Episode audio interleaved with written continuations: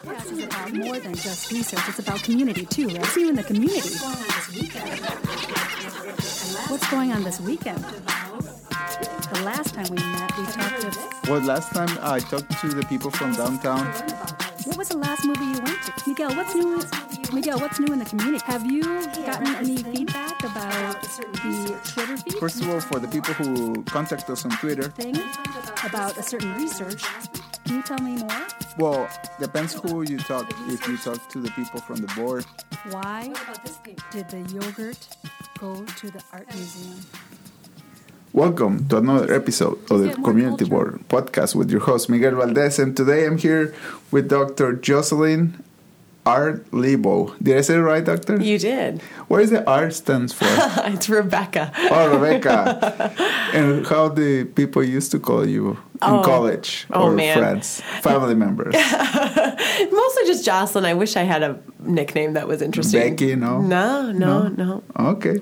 Doctor, you are you from Minneapolis originally or Minnesota? I am. I, I grew up in, in the Twin Cities. Twin Cities. Yeah. I was fortunate to be at your talk this past uh, Thursday, where you presented, Yeah. and uh, I, I was happy to see the family members came. Your Yes. grandpa was present. Yeah, yeah. That so was fun. that show, I mean, that gave me a clue that you have roots here in, in Minnesota. Yes. Yep. We um my mom grew up in Rochester and, and Oh. then the minute that she turned 18 she moved away and and then when I started working at Mayo she's like is this a rebellion what are you doing but I I love it here I love I love Minnesota in general and and yeah the Mayo So, for today, we're going to be talking about um, a topic that you present about uh, eating disorders and how how eating disorders. Uh, there are so many, yes.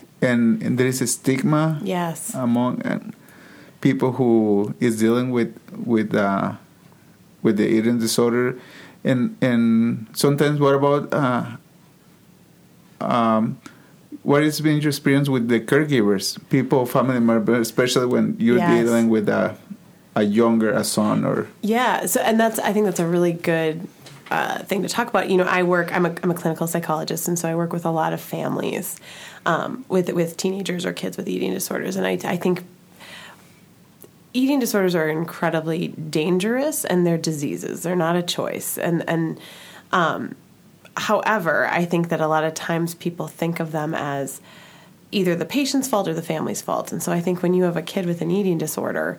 Um, you can get a lot of a lot of judgment from other people or people thinking oh it must have been because you did something wrong with parenting and it can be just incredibly difficult you know and and uh, the treatment for eating disorders is really hard.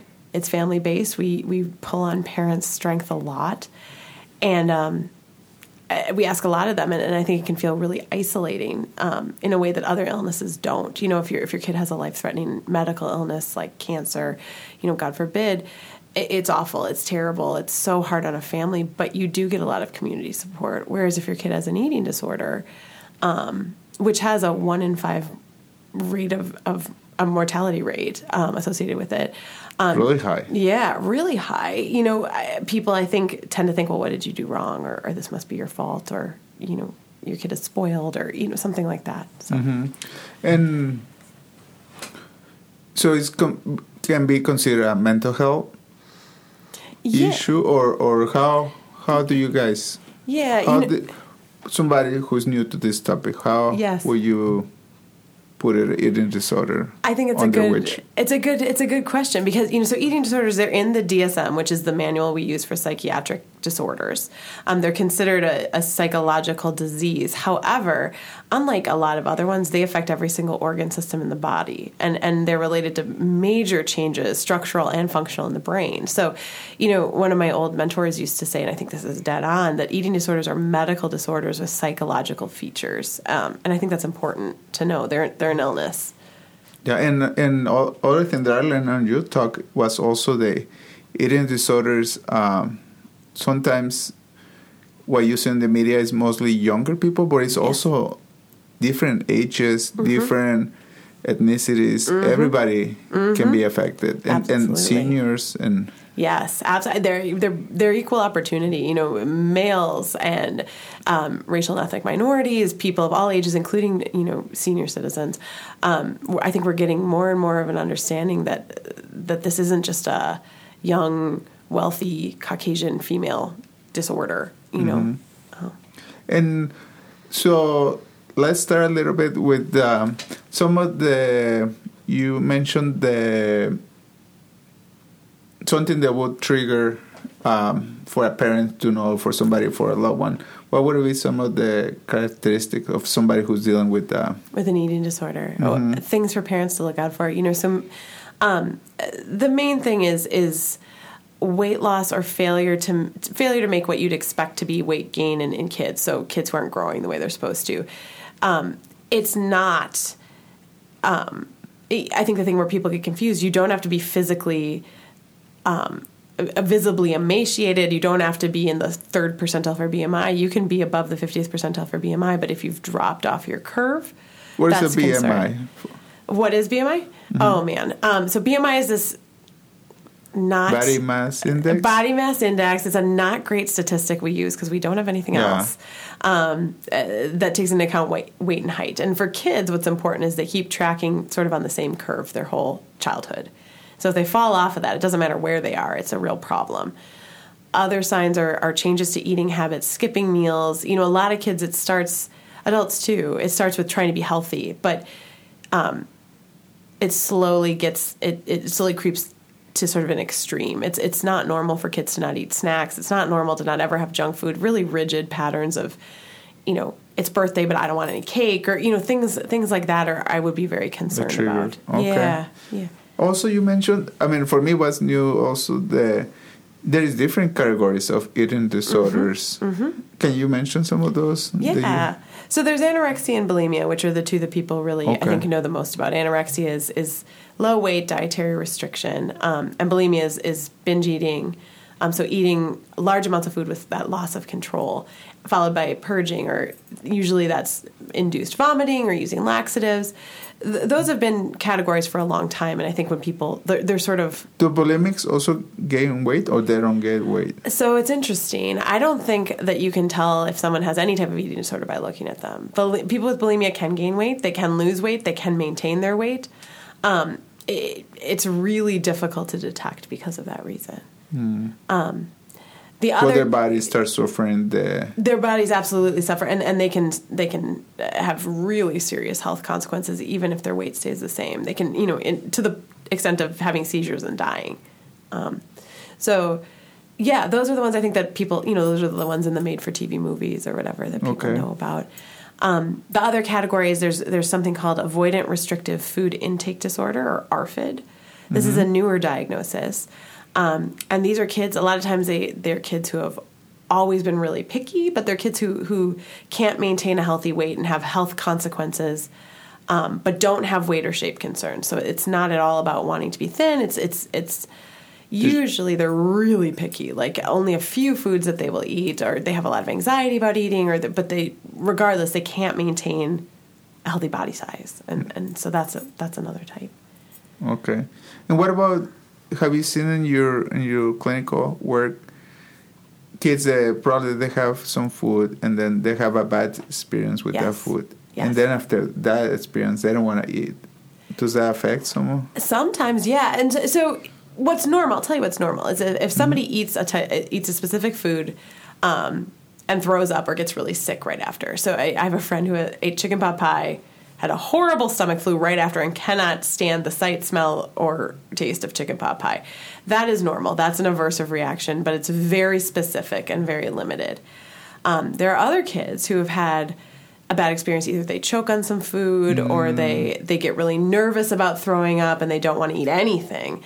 That's more of an ARFID type thing. It's almost like a phobia, and it's and it's really it's much more general. It's I, I won't eat anything at school because what if I throw up? Or what about uh, with anxiety with now Mm-hmm. kids being tested, doing tests? My daughter is going right now. Yeah. The past three days doing these super long tests. Oh gosh, yes, yeah. There's so many of them. Yes, that because when you get anxious, right, you get stomach aches a lot of times. It's just the way the body, our bodies respond to anxiety. You don't want to eat.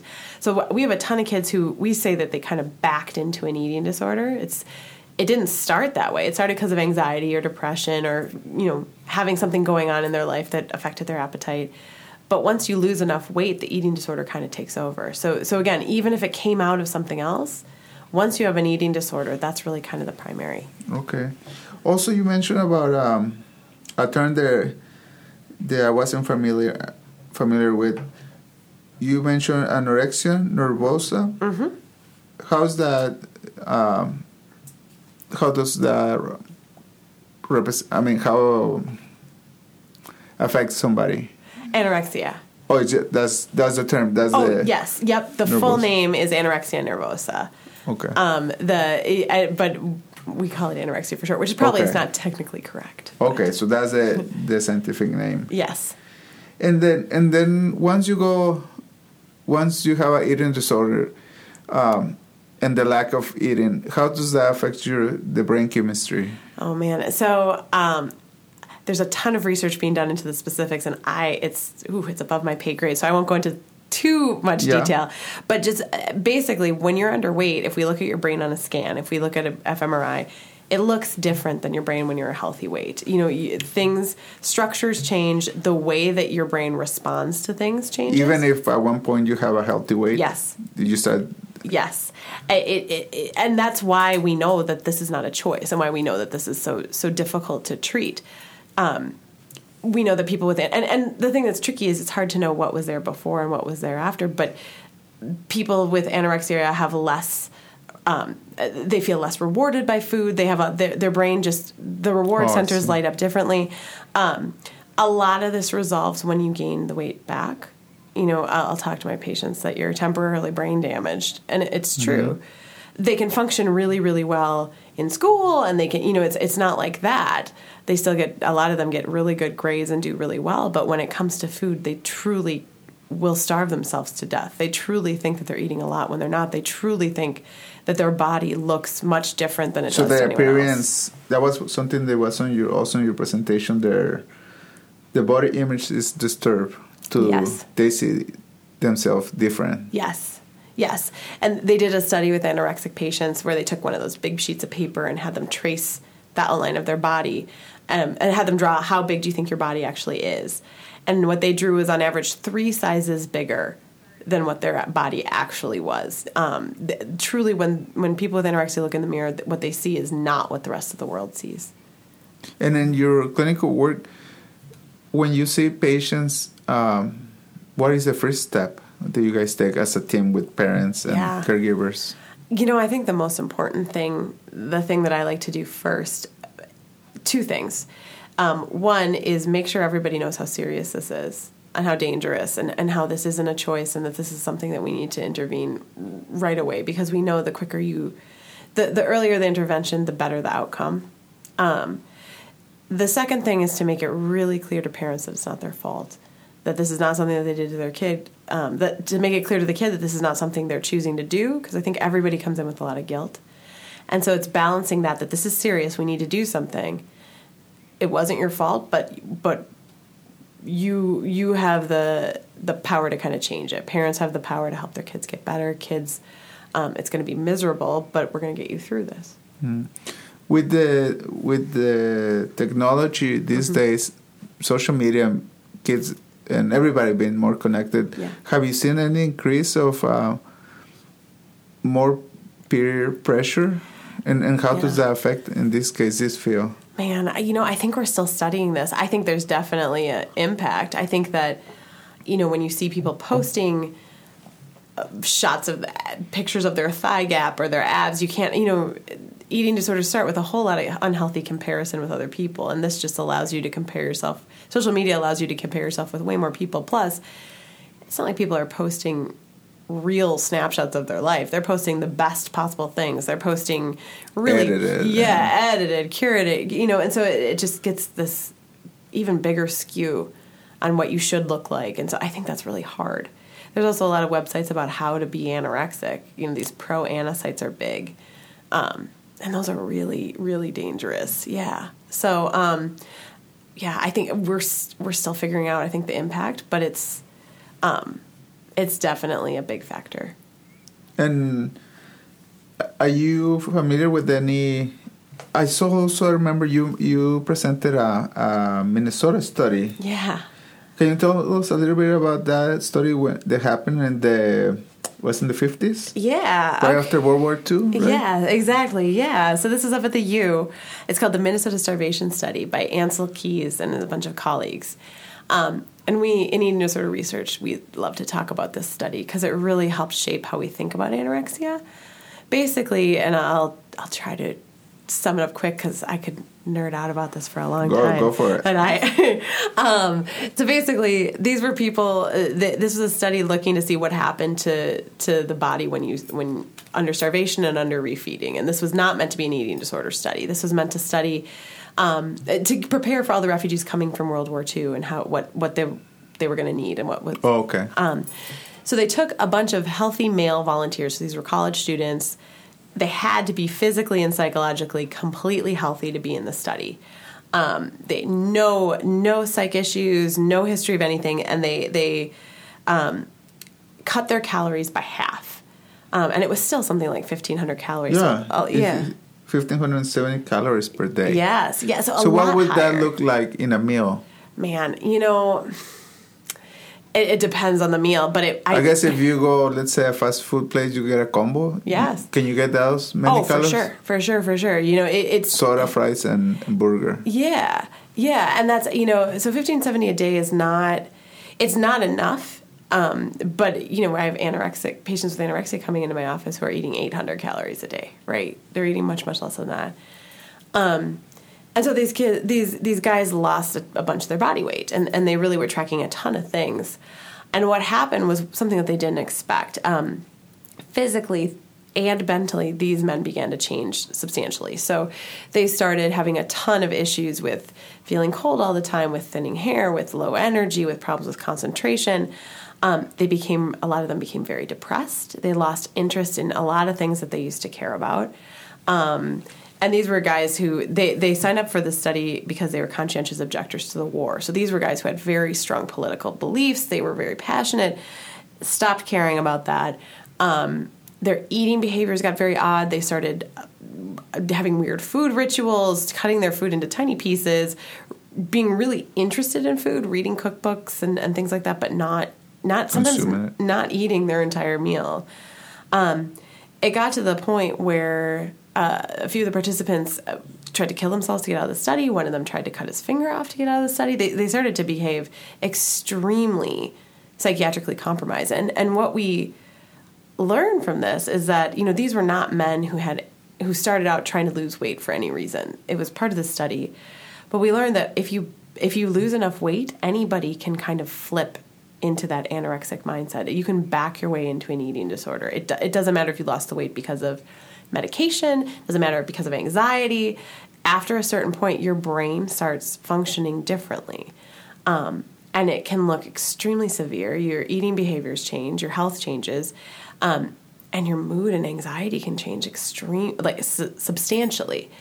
What we found also is when these men started to get refed, all of these symptoms resolved. Wow. Um, yeah, so so really that food was the medicine, and that though it would be understandable to be like, well, we have to get them therapy, we have to do the stuff to treat the depression first. Really, when a patient is underweight, the thing that they need first is is weight restoration. And and so in these cases, like you mentioned, they were healthy. What about uh, people who's uh, substance abuse? Mm. Did they get into also no eating food? So Uh, plus on top the yeah, opioids or you name it, the type of drug. It's a really complicated area because obviously being at risk for one disorder puts you at risk for multiple disorders you know and, and a lot of times people's weight changes because of substance use um, so i think you can back your way into an eating disorder then i also think that while so some people talk about eating disorders as if they're an addiction, and I don't know that that's entirely true. But I do think there's some similarities in the types of things that put you at risk for both um, a substance abuse or eating disorder. So things like having a history of trauma, things like being extremely emotionally sensitive and having problems handling strong emotion. Um, all those things are risk factors and can definitely put you at risk for both.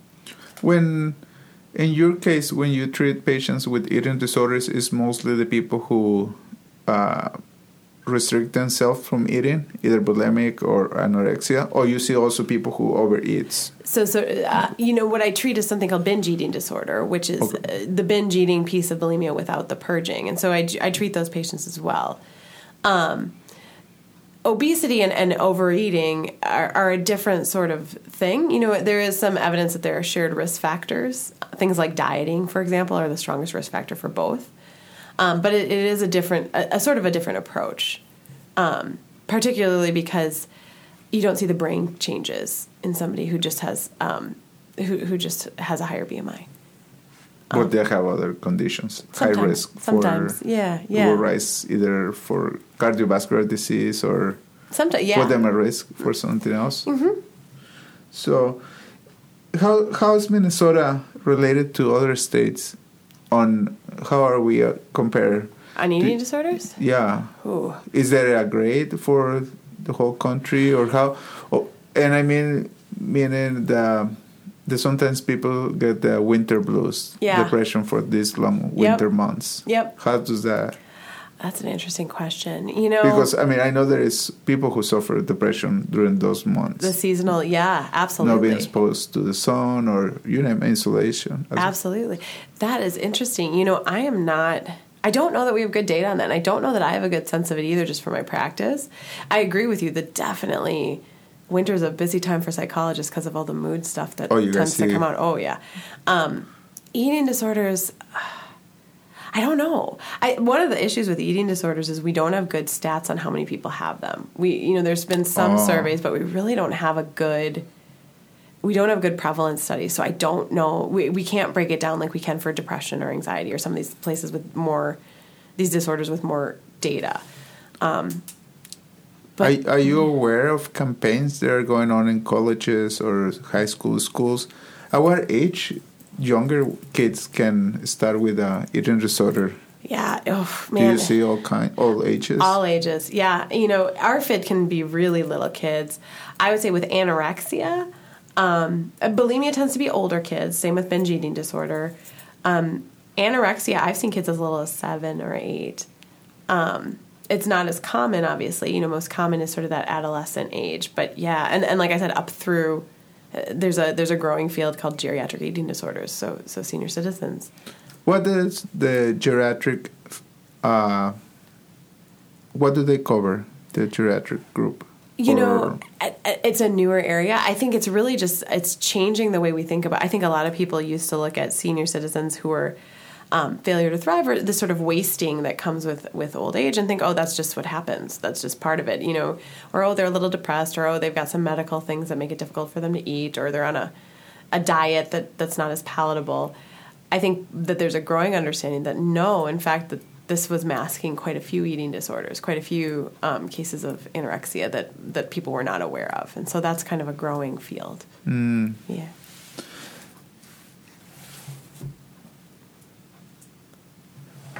What about the? Um, I'm looking here at the notes. Uh, for the Minnesota, today, is there is a good um, support for uh, for somebody who's who's going through this? A network of resources yeah. or where people can get help, one eight hundred number, something like that. Yeah. So the answer is complicated. So I would say it's a good news, bad news situation. The good news is of uh, Minneapolis in particular has quite a few resources for eating disorders, and we're lucky. However, overall, there it, finding treatment for eating disorders, especially evidence-based treatment for eating disorders, is some of the hardest treatment to access of any mental health concern. There's a severe shortage of providers. So while we have more in uh, the state than I think a lot of states for mm-hmm. you know some states, if you look at the the registries of evidence based providers, some states have none. Um, so we're lucky, but it's still nowhere near enough. And and and again, the closest thing in Rochester, you know, Mayo shut down their eating disorder program a bunch of years ago. Um, the closest comprehensive program is up in the cities. Um, if you get further out in the in the health system, or you know, that sometimes means asking people to drive hours to get the help their kids need. So. Um, we're better off than some places, but it's not good. Yeah. you mentioned to me also that unfortunately when you get to see your patients they're already way too advanced Mm-hmm. and that you would like to see them early but that early detection Mm-hmm. that's the hard part I agree. I, I think that that's what we need to think about because these disorders are so serious and because they're so hard to treat once they get really entrenched. Raising awareness. Um, you know, people are doing work with prevention in schools and as organizations, and we've done some work in primary care. Um, we need more of that. I think that's what we need to do. what about sports do that trigger sometimes a lot of the it can. some of these eating disorders Yeah, and, and I think it can mask it because you know, and it, it really eating disorders sneak up on everybody, including the person who suffers from them. They start it starts small, and a lot of times it is. I want to be in shape for sports, or it's cross country, and I'm going to get healthy.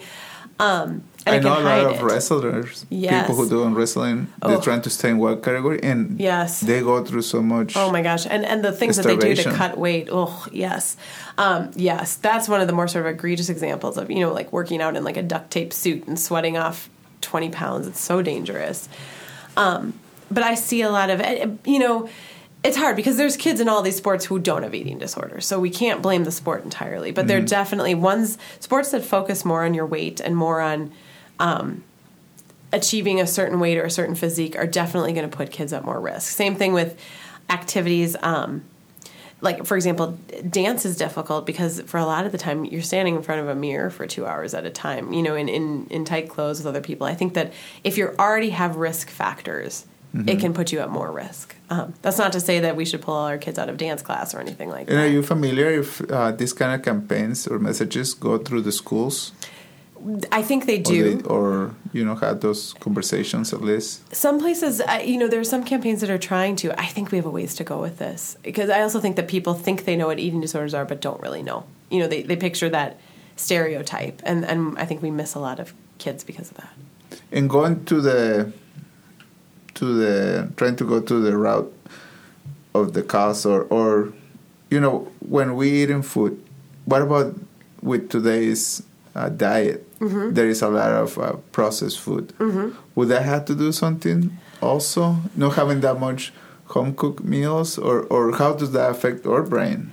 Man, you know, I'm not sure I know the answer to that. I do know that um, the big thing for eating disorders is is no food is inherently bad. There's no food that is is should be labeled good or bad outside of obviously if you have a diagnosed medical allergy. Um, avoiding food and not getting that balance is problematic. Um, I also know that there's good research that having family dinners is really protective, not just for eating disorders, but for everything else. However, that doesn't mean you have to. coo- You could have a bucket of chicken Yeah. and it still has the same effects. Um, and I say this as someone who's a really bad cook. So, um, but I, yeah, I'm not sure we know. Okay. What about when somebody's starting a diet and they say, "Oh, I'm not gonna eat meat Yeah. no more"? Yeah, They say, "I'm gonna, I'm, I'm- gonna be uh, vegetarian," and I love my vegetarian friends. I, I don't want to pick nobody, but but you start having not enough nutrients in your system. How does that affect so it's someone? it's a problem. Or you start with something and then you start. Yes, because it, tends to be a slippery slope. Yeah, you know it depends. Okay, so people who are vegetarian for animal rights reasons, who have you know, or for religious reasons, um, who get balance, right? Who eat a ton of other, who get good protein, who get good food with fat. Um, that is legit.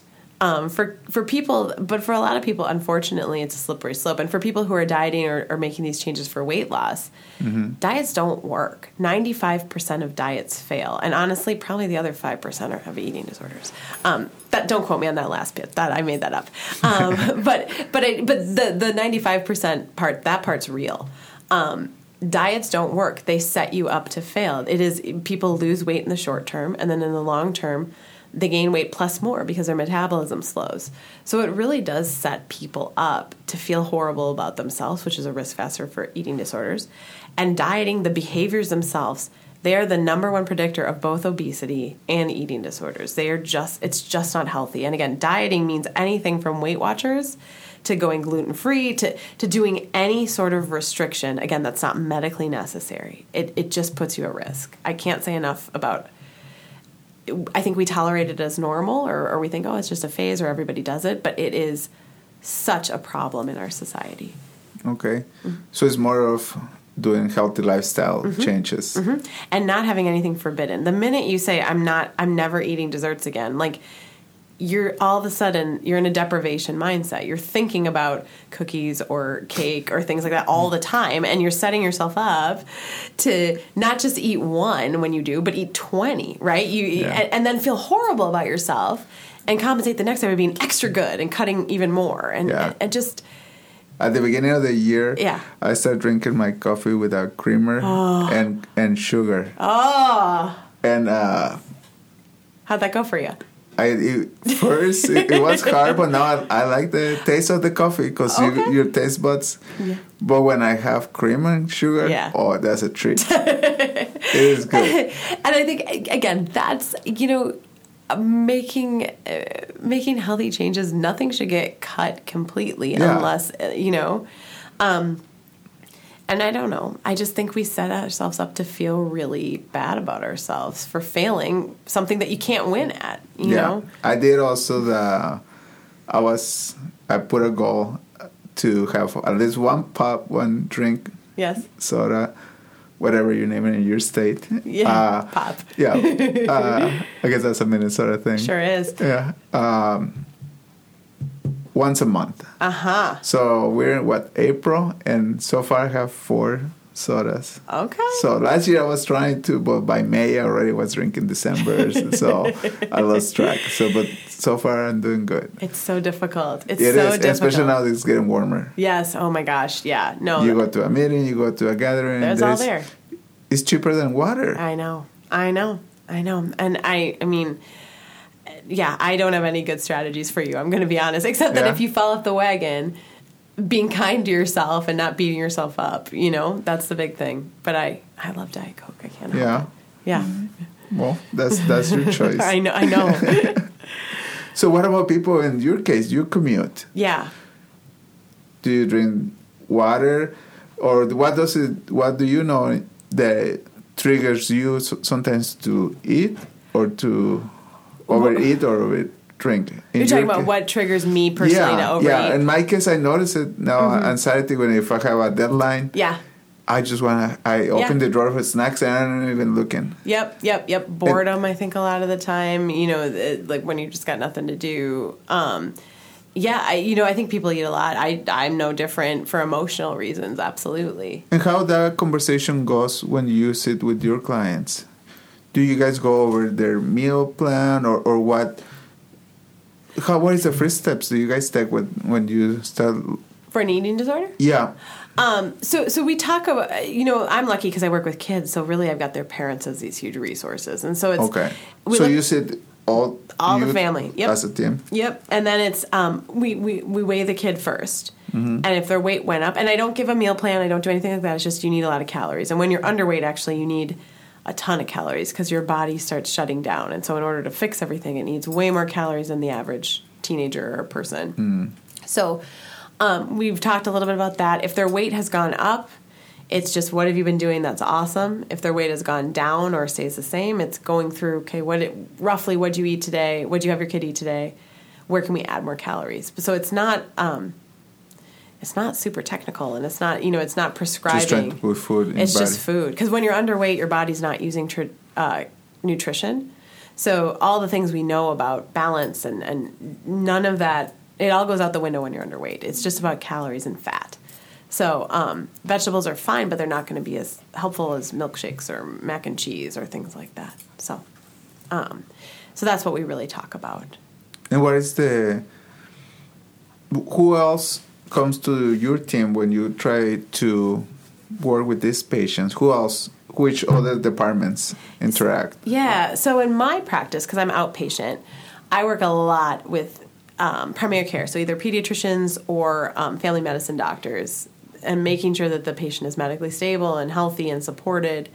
Um, I love that. I think it's such a great collaboration. Primary care providers are like the best people in the world. They really care about their patients.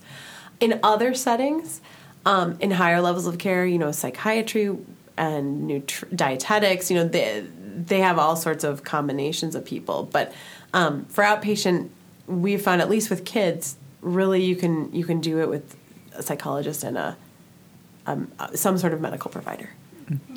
And and in your practice and have you participated in research Mm-hmm. as a researcher?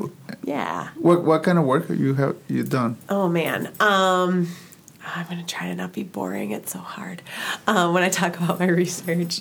You know, my main area of interest is is kind of what we talked about is is getting kids identifying eating disorders earlier and and and picking up on cases that are getting missed. So those talking points you mentioned about the losing interest in their Mm-hmm. things that they like, no eating, Mm-hmm. becoming picky. What else did we mention? I, you know, I think uh, social isolation is a big Okay. one. You know, but but the thing that I've really looked at is these populations. So the one of the main areas I've looked at for this is kids who have a history. And my collaborators and I, Dr. Leslie Sim, and a few other people, um, patients who have a history of overweight or obesity. Um, I think people think, oh, they can't possibly have anorexia, and I think if they lose weight, people are for a while are kind of high fiving them. But we've kind of looked at these kids are really at risk. These kids are really at risk for restrictive eating disorders. So they start. They start up, Over- you know, tracking high, 95th percentile, someplace where um, if you don't understand BMI, you might think that it's too high, even though a lot of these kids, that's where they've healthfully tracked their whole life. They drop, maybe not even to the 50th percentile, but they're extremely sick. Some of the sickest kids I've seen. And I think it takes a But the lot appearance, longer. they still look overweight. Yes. And, and, and providers like, well, you know, you're not, you're still not too low or something. You But know, they're not putting nothing on their body. no, and and medically they have all the same symptoms and they have all the same ah. risk. And you know what we found is for kids without this history, it takes on average, and this is too long. It takes like ten to twelve months for someone to get identified from when their symptoms started to when they come in. It's about ten to twelve months. Um, for kids with an eating disorder, with a his, sorry, with a history of overweight, it's about twenty months. It takes So, so, their body already has been under a lot of for so much for twice as long. starvation. Yes, and and again, it's extremely dangerous. So we've looked at that. Um, the other thing that we've been doing is I've been working with primary care providers, um, a bunch of pediatricians and, and nurse practitioners, and, and people in family med to to um, improve their detection management, the, how they deal with these patients in their practice, and see if they can deliver some of the intervention because it's really hard to get eating disorder care. It's really really hard, but everybody has. Does insurance cover that? How's that It- battle? It can. It really. It depends on the insurance. It depends on the. You know, th- this is. It's a battle, and and treatment. If if you don't get treatment right away, sometimes you need treatment for years, and so getting the right level of coverage can be really hard. My thought is that if if we can get a good model of care for primary care, patients in areas without specialists can get it can get identified earlier, can get some treatment earlier, and maybe won't need that. That's my hope. Okay. I don't know. That's that's early days yet, but. So, and then, do you have any research that you want to start? Any future projects that you? You know, that's my big Looking one right now. Is, is is uh, my goal is to make sure that we can get more kids connected with treatment earlier, and I think that means delivering in a different way. Early detection, early intervention. You know, um, instead of making families drive four hours to the treatment center once a week or something, I I want to. I, we have good we have good treatment. There's good evidence based treatment, but we need to improve access, and, and to do that, I think we need to think outside the box. So about who's delivering it and how.